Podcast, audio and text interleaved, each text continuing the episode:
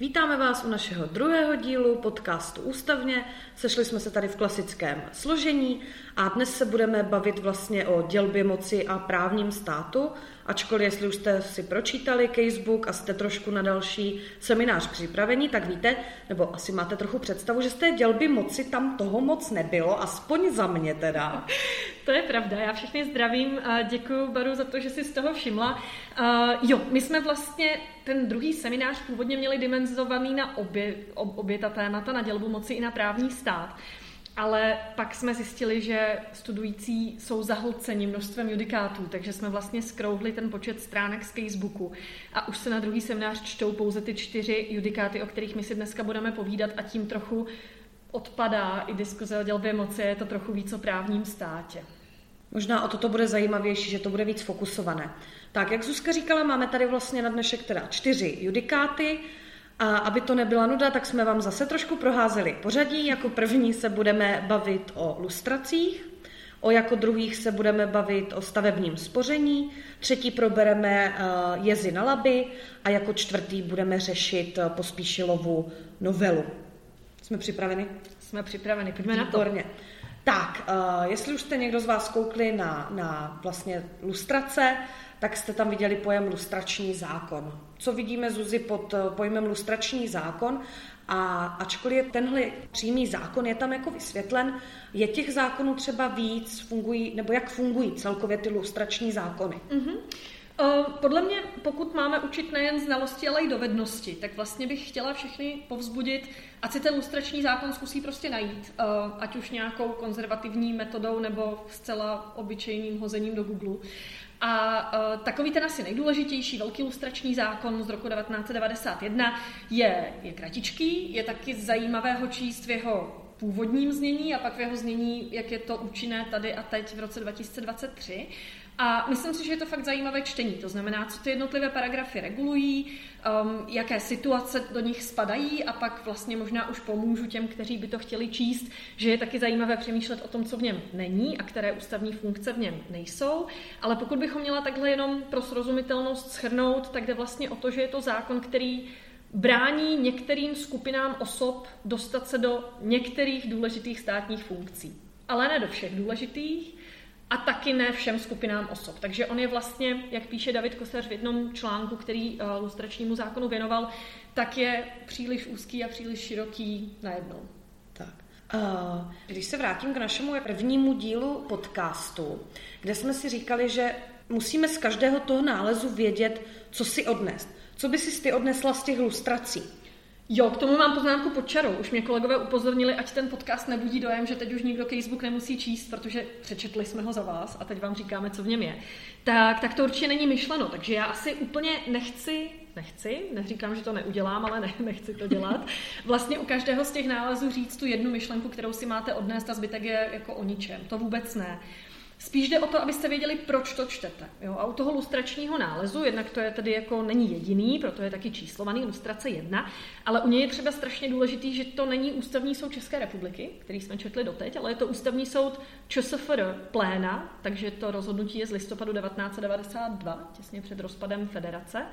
A, takže vlastně jako první zajímavost je, že čteme rozhodnutí neexistujícího soudu, neexistujícího státu a že čteme rozhodnutí v extrémně zajímavém historickém kontextu. Jo, už bylo po sametové revoluci, už bylo po komunismu, jestli to takhle zjednodušeně můžu říct. A ten ústavní soud moc dobře věděl, že vlastně jako dělá tranzici, dělá transformaci a zakládá úplně jako klíčové základy pro ten nový vznikající stát. Takže to není úplně to jedno, co si z toho odnést, ale je to to strašně důležité, co si uvědomit. Absolutně s tebou souhlasím. Vlastně, když si přečtete v tom casebooku, tak vlastně ústavní soud eh, tam vlastně eh, mluví o tom, že ten lustrační zákon má účinnost pouze pěti let. A aspoň v tomhle vidíte, i, nebo aspoň já v tom vidím právě ten historický kontext, kdy on říká, dejte nám pět let, ať se dáme dokupy jo. a pak klidně můžeme řešit to, že osoba zapletená v komunistické, s komunistickou historií může být nějakým funkcionářem, ale dejte nám čas. A to je krásné v tom vidět ten naivní optimismus. Jo? Za pět let už bude všechno dobrý. Jo? Když si pak člověk představí listopad 97 a že to už je jako ta zralá demokracie a už je všechno v pořádku, tak to úplně není pravda. Někde jsem teď zachytila myšlenku, že vlastně každý uh, každá nová demokracie potřebuje pro své ustavení zhruba takovou dobu, po jakou byla ta společnost předtím nesvobodná, což znamená, že pět let to opravdu není, jsou to desítky let. A, a my jsme teď na třicítce, že jo, a, a je otázkou, jestli už to stačilo, nebo to ještě nestačilo. Konec konců, že jo, ne, ne, nebylo tak těžké potkat se s myšlenkou teď před prezidentskýma volbama, že je vlastně smutné, z jakých dvou voleb si vybírají voliči ve druhém kole prezidentské volby, jelikož oba ti kandidáti měli něco dočinění s tím, s tím předchozím režimem, ale to nás vlastně vrací k tomu, jak on je úzký, jo? Mm-hmm. že mhm. vlastně jako i kandidát, nebo teď už prezident Pavel má negativní lustrační osvědčení, přestože v té volbě čelil uh, té své historii v 80. letech. Jasně, a ty jsi mluvila vlastně o tom, že teda ten zákon má vyjmenované nějaké teda funkce, kde se ta lustrace právě dělá a, a neprojdeš, pokud teda máš nějaký komunistický záznam. Uh, prezident teda dle mých jako dosažených eh, znalostí by do té lustrace spadat neměl, Prezident tam není, no. V tom paragrafu 1 jsou orgány státní zprávy, je tam třeba jako kancelář prezidenta, ale není tam prezident, jestli mi tedy něco neuniká. Mně to přijde tak jako částečně úsměvný, že vlastně uh, řešíme lustraci pak nějaké kanceláře nebo něčeho takového, ale jako reálně náš prezident No není to tam. Není to tam prostě. A tady mě vlastně napadá ještě jedna důležitá věc. On bohužel asi se ten lustrační zákon leckdy stal i takovým jako prostředkem politiky, protože Um, hodně se o tom i mluvilo ve vztahu k Andreji Babišovi, jestli členové vlády mají mít, nemají mít uh, lustrační osvědčení a vlastně jako ti političtí oponenti Andreje Babiše se snažili upravovat lustrační zákon tak, aby do něj jako padal, nepadal a tak dále. Takže vlastně jako to, v čem se mi nelíbí, je uh, jednak ta jeho neupřímnost, že se tady tedy tvářil, že je na chvilku a pak už nebude, ale pořád je.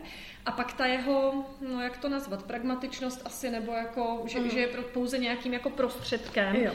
Zkrátka to zajímavé na tom je diskutovat ve společnosti o tom, co potřebujeme jako nový stát, abychom se vlastně oddělili od té minulosti, vůči které se vymezujeme, ale na rozdíl třeba od Německa nemáme ten luxus, že to východní Německo mohlo jako uzavřít historickou kapitolu a pozvat si ty experty ze západu, aby z nich udělali ten, tu lepší demokracii, protože my jsme prostě neměli nekomunistickou část toho státu. Takže rozumím nějaké míře jako obrany a vymezování se proti té minulosti, akorát to prostě není úplně ideálně vymyšlené. Mm-hmm. Vlastně těch, těch rozhodnutí v rámci těch lustrací i v Evropě proběhlo víc a tuším, že jsou tam i rozdílné rozhodnutí. Myslím, že Maďarsko jo. rozhodlo jinak. Přesně tak, to je ten příklad, který uvádí i David jo? že vlastně to není tak, že by byla správná odpověď na tady ten problém těch transitivních demokracií nebo, nebo nových států v tranzici. Takže ano, mohlo to být přesně obráceně. A taková trochu neférovost je, že ty lustrace jedna říkají, a právě protože je to jenom pět let, tak vám říkáme, že to není protiústavní. Ale lustrace dva říkají, no, no už to sice je na dobu neomezenou, ale nám to vlastně pořád nevadí. A myslím, že jak David Kosař, tak třeba profesor Jan Kysela si myslí, že by to vlastně dneska už neobstálo. Jo? Že mhm. kdyby byl nějaký dobrý podvozek, jak ten lustrační zákon přinést k ústavnímu soudu dnes, v roce 2023, tak už by vlastně jako musel být protiústavní, protože už je to dlouho. Mm-hmm. V rámci vlastně dnešních nálezů budeme hodně hovořit o retroaktivitě. I v tomhle nálezu je namítána retroaktivita. Co si o to myslíš ty? Spatřuješ ji tam? Ta retroaktivita za mě není jako zas tak jednoduchá věc, obzvlášť jako naleznout a nebo ji posoudit. Jsi tým musil, jo, v tomhle. jo, jsem tým musil, k tomu se taky ještě dostaneme. Tak co si o to myslíš ty? A to já přesně neřeknu, protože o tomhle si chci povídat v tom druhém semináři, ale, ale, ale jako nastolím tu otázku, ať o tom můžete přemýšlet. Jestli tady je nebo není retroaktivní, že že vás to limituje do budoucna, ale na základě životního rozhodnutí učiněného v minulosti. A já občas používám pro tu výuku takový jako hloupý příklad. Hloupé příklady jsou nejlepší, ale zkuste si představit, že jako za 10 nebo 20 let se nebude moct nějakou funkcí stát ten, kdo nematuroval z matematiky. Jo? A teď vlastně jako, jasně, že to je do budoucna, jo? Je to, bude o tom velká diskuze, budeme o tom mluvit a tak dále. A reguluje to budoucí vztahy. Ale vy všichni, kteří se z té tématiky nematurovali, tak už vlastně jako nemůžete tu situaci napravit. Je to retroaktivní nebo to není retroaktivní? Jo? A mhm. myslím si, že se dá docela dobře argumentovat na obě strany, ale důležité je, jak to odůvodníte. Dobře. Tak já si myslím, že k lustracím by to takhle úplně bohatě stačilo. pro představu. A jak jsem říkala, pořadí máme přeházené, aby nám to na sebe hezky navazovalo, takže teď se koukneme na stavební spoření, respektive na stavební spoření a daně. Výborně. A ne Kalousek versus Sobotka. Ano. Kalousek. Za všechno, Za všechno může. může Kalousek. Uh, tak jo, jak jsme už teď nakousli trochu tu retroaktivitu, tak uh, tady vlastně v tomhle nálezu je už rozebírána v celku dopodrobná. Vlastně i pokud se kouknete pak do disentu, tak i vlastně v disentu je hodně rozebírána vlastně aplikace toho principu retroaktivity. Jak to vidíš ty, Zuzi? Jak vidím co? Super.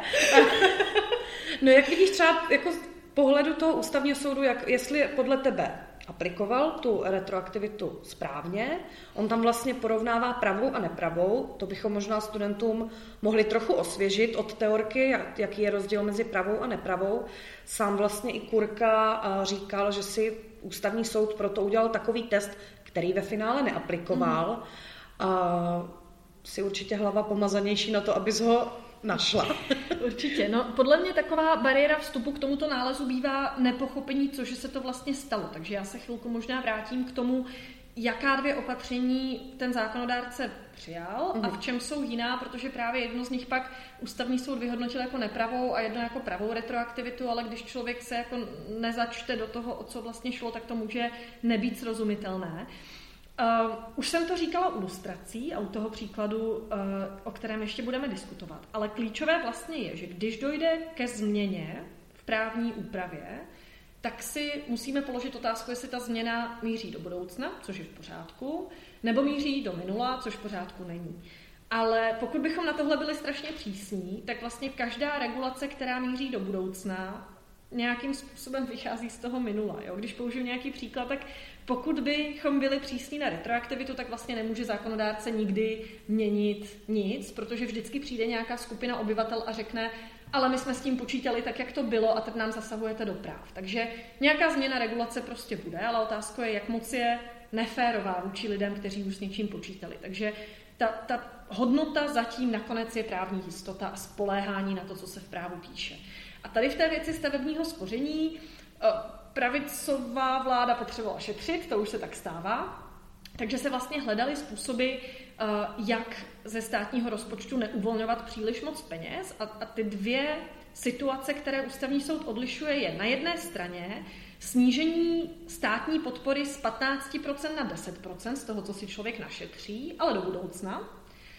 A na té druhé straně stojí situace, ve které zdaníme to, co už jsme vám slíbili za rok minulý.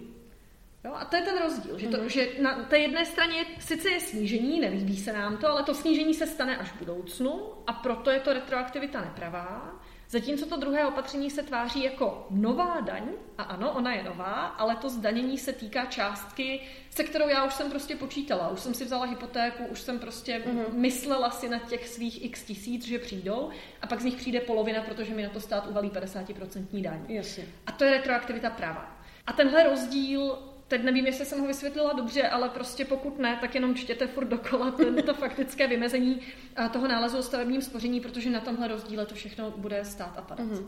OK, tak jo. Uh, takže to si vlastně i zhrnula ten rozdíl mezi eh, tím spořením a tou daní.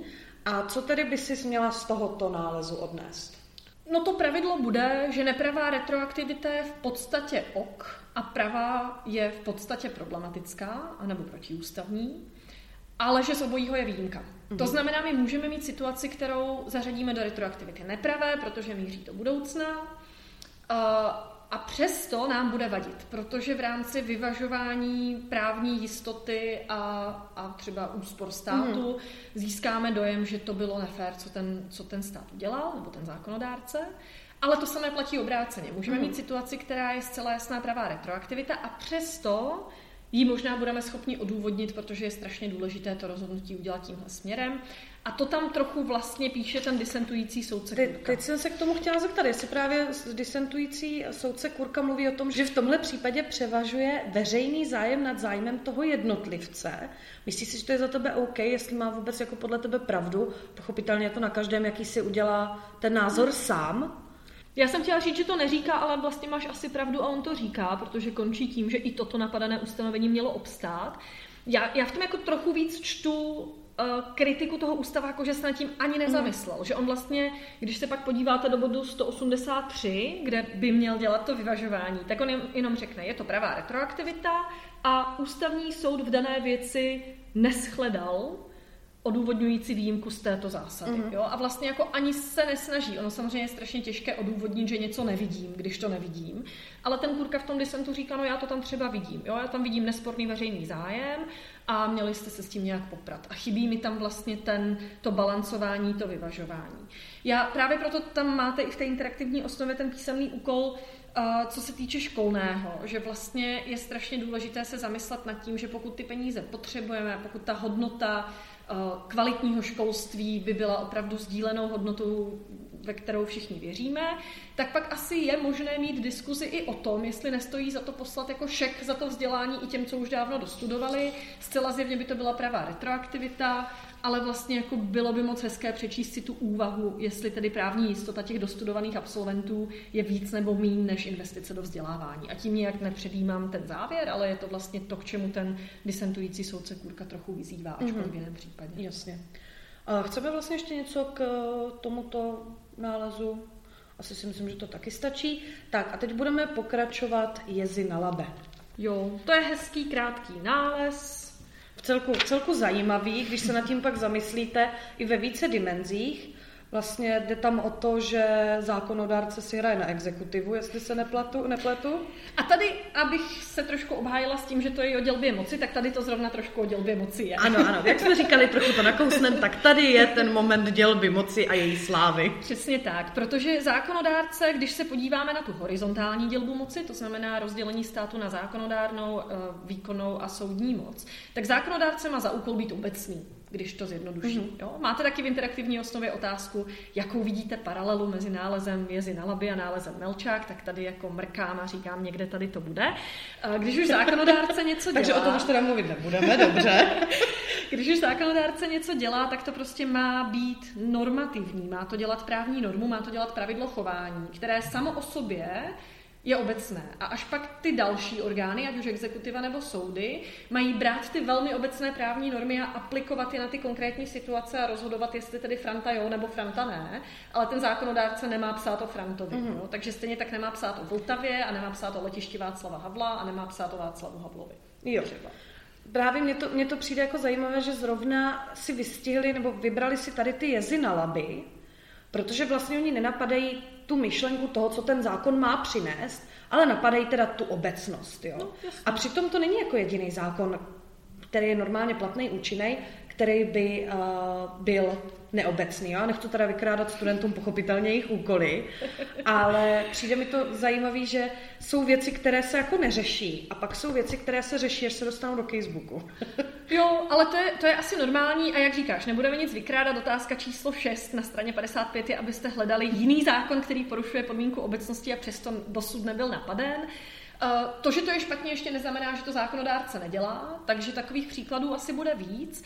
Ale mně tam ještě přijde zajímavější jedna věc, a sice, a to bude za chvilku i ten rozdíl mezi, mezi Jezi na Laby a Pospíšilovou novelou, eh, jaký je rozdíl mezi normou, která zcela zjevně je konkrétní, protože říká Vltava a tady ten její úsek, a pak úpravou, která se sice tváří velmi obecně, ale vlastně pak dopadá na jednu konkrétní situaci. Takže já pokud řeknu, Každé mezinárodní letiště, které obslouží x cestujících, má tuhle tu regulaci a tvářím se, že opravdu každé na českém území, ale když to pak budeme aplikovat, tak zjistíme, že vždy a pořád do toho bude padat jen to jedno, tak je otázkou, jestli to je nebo není konkrétní právní norma. Uh-huh.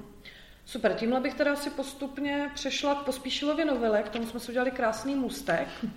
A kdy se vlastně jednalo o změnu zákona o soudech a soudcích, kdy vlastně bylo zkráceno eh, období pro předsedu nejvyššího soudu, zatímco pro nejvyšší správní soud pro předsedu zůstalo stejné, pokud se nepletu?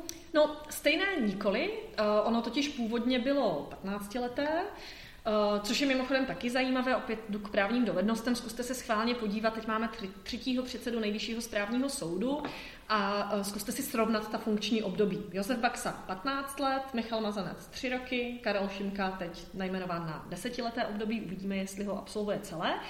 Nebudu vám říkat proč, ale přijde mi to jako takové zajímavé uh, detektivní pátrání, proč tomu tak uh-huh. je, proč tedy Baxa 15, Mazanec 3 a Šimka 10. Ale um, ten rozdíl spíš byl, že ono dokonce ten ústavní soud to nazývá zvůle, že je to legislativní zvůle, že ten, uh-huh. ten legislativec říká, tak víte co, tak NS pětiletka, NSS desetiletka. Jo? A, a jako proč? Uh-huh. A pak ta otázka je, a ten Facebook vás k tomu trochu navádí, jestli to náhodou není právě ta skrytá konkrétní norma, která vlastně jako míří na jednu, jednu jedinou Ivu Brožovou, která prostě jako za pět let má skončit. Um, a právě proto je to problematické. A mohla bych ale na to já třeba pak argumentovat tím, že dobře, Iva Brožová mi po pěti letech skončí, ale další předseda bude mít opět jako pětileté Jasně, období. ale na to máme řešení a to je intertemporální ustanovení. Mm-hmm. A to zní jako strašně zaklínadlo to slovo, ale tak. možná už z teorky, z teorky víte, že to je vlastně jako, a to, to souvisí s retroaktivitou velmi důležitě.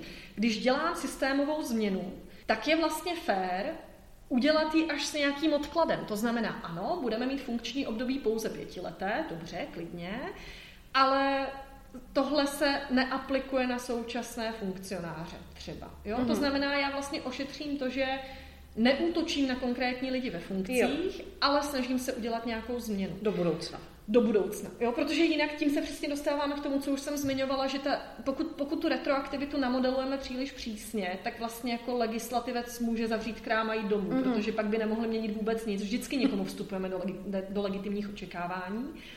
Tady zmíním možná, a to jsem chtěla udělat stejně, že ta otázka retroaktivity a právního státu je nejen otázka ústavka, ale hodně intenzivně se řeší i u evropských soudů. Takže jak u Soudního dvora v Lucemburku, tak u Evropského soudu pro lidská práva ve Štrasburku. A třeba jako polská justice. Jo, strašně moc judikátů týkajících se právního státu a týkajících se tady těch skrytých konkrétních norem tak vlastně jedna, jedna z věcí, která soudnímu dvoru vadila, bylo, když polský nejvyšší soud snížil věk odchodu do důchodu polských soudců uh, asi o pět let níže, čímž zcela zjevně byla targetovaná konkrétní skupina starších soudců, kteří tím pádem z důvodu toho opatření ze dne na den jim jako přestala pípat kartička do baráku. Jo? A teď mhm. jako to je problém. Není nemožné snížit věk odchodu do důchodu, ale nemá se prostě týkat těch lidí, co jsou v té funkci tady a teď. Jasně. OK, a co by si Zuzi odnesla teda z tohohle nálezu? Opět můžeme mluvit zase o nějaké obecnosti a tady už o jiném druhu té obecnosti těch norem, nebo... Já myslím, že tenhle nález vlastně hezky doplňuje jezy na laby, protože se týká obecnosti a konkrétnosti a ukazuje nám, že není problém jenom konkrétně jmenovat někoho nebo něco, ale je i problém namodelovat to pravidlo tak, že já se sice tvářím, že je obecné, ale ono vlastně obecné vůbec uh-huh. není. To je taková jedna zajímavost. Pak samozřejmě tenhle nález je extrémně zajímavý uh, k tématu zásahů do nezávislosti moci soudní. K tomu se dostaneme pak na pátém semináři, protože tady zcela zjevně uh, v tomhle případě legislativa, ale měli jsme i případy, kdy to byla exekutiva, nějakým způsobem si modeluje, kdo má a nemá sedět na těch soudech, což zcela jistě není v pořádku. A pak mhm. taková už jenom třešnička je, že tím, že ústavní soud, jak jsme říkali minule, je negativní zákonodárce a ne pozitivní, tak on když škrtnul těch pět let, tak tam nemohl dopsat, že jako ne pět, ale deset nebo patnáct, čímž vlastně vytvořil jako nikdy nekončící funkci Ivě Brožové, nebo nikdy nekončící to přeháním, ona by samozřejmě skončila ve věku 70 let, protože by musela ze zákona, ale zkrátka by to bylo ještě další než to její původní funkční období, což ona ale vlastně vyřešila tím, že sama na tu funkci rezignovala. Ale je to prostě strašně zajímavé, že když ústavní soud něco vyškrtne, tak může vytvořit dopad. vlastně jako neúplně předvídanou situaci. Loophole, přesně tak. Tak a na závěr jsme si říkali, že každý správný podcast má přinášet nějaké news a máme tady jednu jako fakt velkou novinku ze zrovna z ústavní právního světa. A to, jak jistě všichni víte, tak eh, byla inaugurace nového pana prezidenta. Všichni jsme čekali, co ještě původní prezident vlastně vymyslí. Zkoušel to. Trochu, trochu jsme se obávali, no. Já myslím, že zrovna doktor Benák, můj kolega z katedry, opakovaně psal, že se fakt jako těší na tu bombu, která ještě přijde do té půlnoci mezi 8. a 9. březnem. A ono toho za stolik nepřišlo, ale když jsme se pak dočetli, co pan prezident, teď už ex-prezident zkoušel, tak by to tedy docela pálka byla a sice zařídit, aby se nezahajovalo trestní stíhání jeho, jeho bývalého kancléře, jak se podle mě nestrávně říká Vratislava Mináře. No naštěstí máme premiéra, který úplně nesouzní politicky s prezidentem, takže Díky na to nekývnul. O, to už si každý roz, rozmyslí sám, i když já jsem taky řekla naštěstí. Tak dobře, tak moje snaha objektivitu tady trošku spadla. Ale mně právě přijde, když už na nás tak ošidili o tu dělbu moci, tak mi přijde, že ta, ta otázka milostí a amnestí je vlastně moc hezký příklad. Mm-hmm. Jo? Tak, tak možná bych jenom řekla pár slov k tomu, proč. Um, máme zákonodárce, který napíše do zákonu, co je trestný čin a napíše to obecně. Pak máme soudy, které rozhodnou v případech konkrétních frantů a, a Janíček, jestli tady spáchali a, nebo nespáchali ty trestné činy.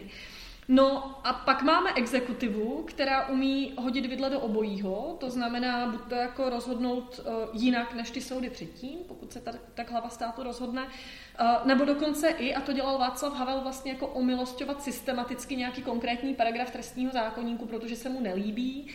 A to dělal Václav Havel vůči urážce hlavy státu, že vlastně říkali, já nesouhlasím s tím, že to v tom trestním zákonníku je, takže já prostě budu omilostňovat lidi, kteří se toho dopustí. Mm-hmm. A tím ten tím ten prezident, tím ta hlava státu vlastně jako vykrádá, ne, to asi není dobré slovo, ale vlastně jako neguje rozhodnutí, která už udělal buď to zákonodárce, že tedy něco je trestným činem, nebo rozhodnutí, která udělali soudy, že tedy se někdo dopustil toho trestného činu. Takže zrovna tady ta amnestie je brutální zásah do horizontální dělby moci a docela dost se diskutuje o tom, jestli vůbec patří do republikánské formy vlády. Mm-hmm. To je zajímavá myšlenka. Člověk prostě počítá s tím, nějaká amnestie tady je a má prezident takovou pravomoc, ale málo kdy se člověk nad tím vlastně zamyslí třeba v rámci takového jako trojuhelníku. Hmm. No, tak máme, máme republiku, máme prezidenta, máme pořád i amnestie a taky máme dopis koruny české, která děkuje Miloši Zemanovi za to, jak se zasloužilo monarchii v České republice. Jako až, až dočtete Facebook a budete si chtít zlepšit, eh, máte to ve čtvrtek, tak pokud si budete chtít zlepšit jako středeční večer, koukněte na stranu koruny české, která poslala certifikát Milošovi Zemanovi. Takže jestli se někdo zasloužil o stát, tak Miloš Zeman se zasloužil o monarchii. tím vám taky trochu pomáháme k jednomu z úkolů, takže když hodíte do Google se zasloužil o stát, tak třeba zodpovíte některou, některou z otázek v interaktivní osnově. Určitě. A bude to i v rámci studia odpověď na hodně otázek. Je to tak. tak jo, tohle je od nás už asi finálně vše. Uslyšíme se v dalším podcastu, kde se společně koukneme na moc výkonou. Je to tak. Mějte se hezky Mějte a na viděnou v seminářích. A děkujeme.